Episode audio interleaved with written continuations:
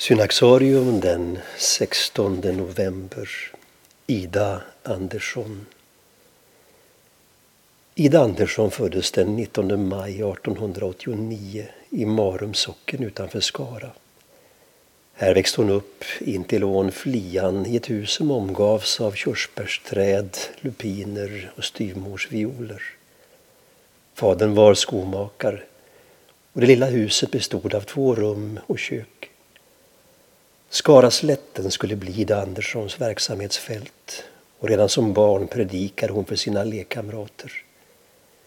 Men under de tidiga tonåren var hon mindre övertygad om Bibelns sanning. Detta är bara prästlögner, sa hon en gång och kastade ifrån sig Bibeln. Men när Ida var 17 år brände det till. Guds ande drog i hennes hjärta och hon fattade beslutet att bli en kristen. I två timmar gick hon runt bordet i matsalen och prisade Gud i det hem där hon fått anställning. Vissheten om syndernas förlåtelse gav en glädje som kom att bli hennes signum livet igenom.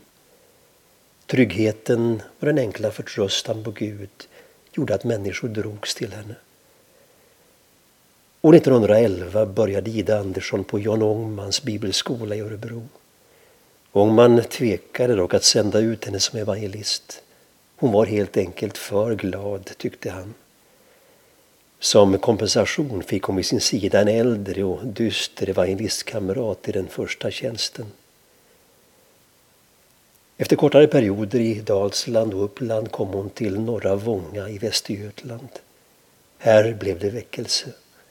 På plats efter plats på Skaraslätten vann Ida Andersson människor för Gud.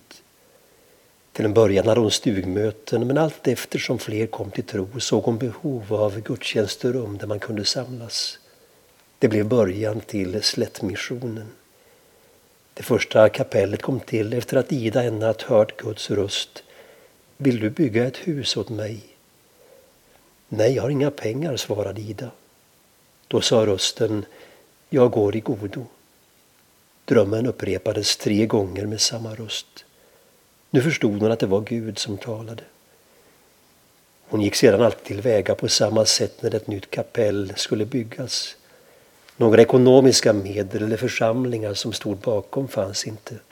Utan som garanti för byggnationerna sökte hon ett ord från Herren. Varje kapell var ett trosinitiativ. Centrum för missionen var kapellet i Bida Lite som invigdes 1933. Här tränade Ida Andersson unga kvinnor som kände sig kallade av Gud. De fick bo två och två i kapellen och arbeta med allt från vedhuggning till predikan. Sammanlagt uppfördes under Idas ledning ett trettiotal kapell på Skaraslätten.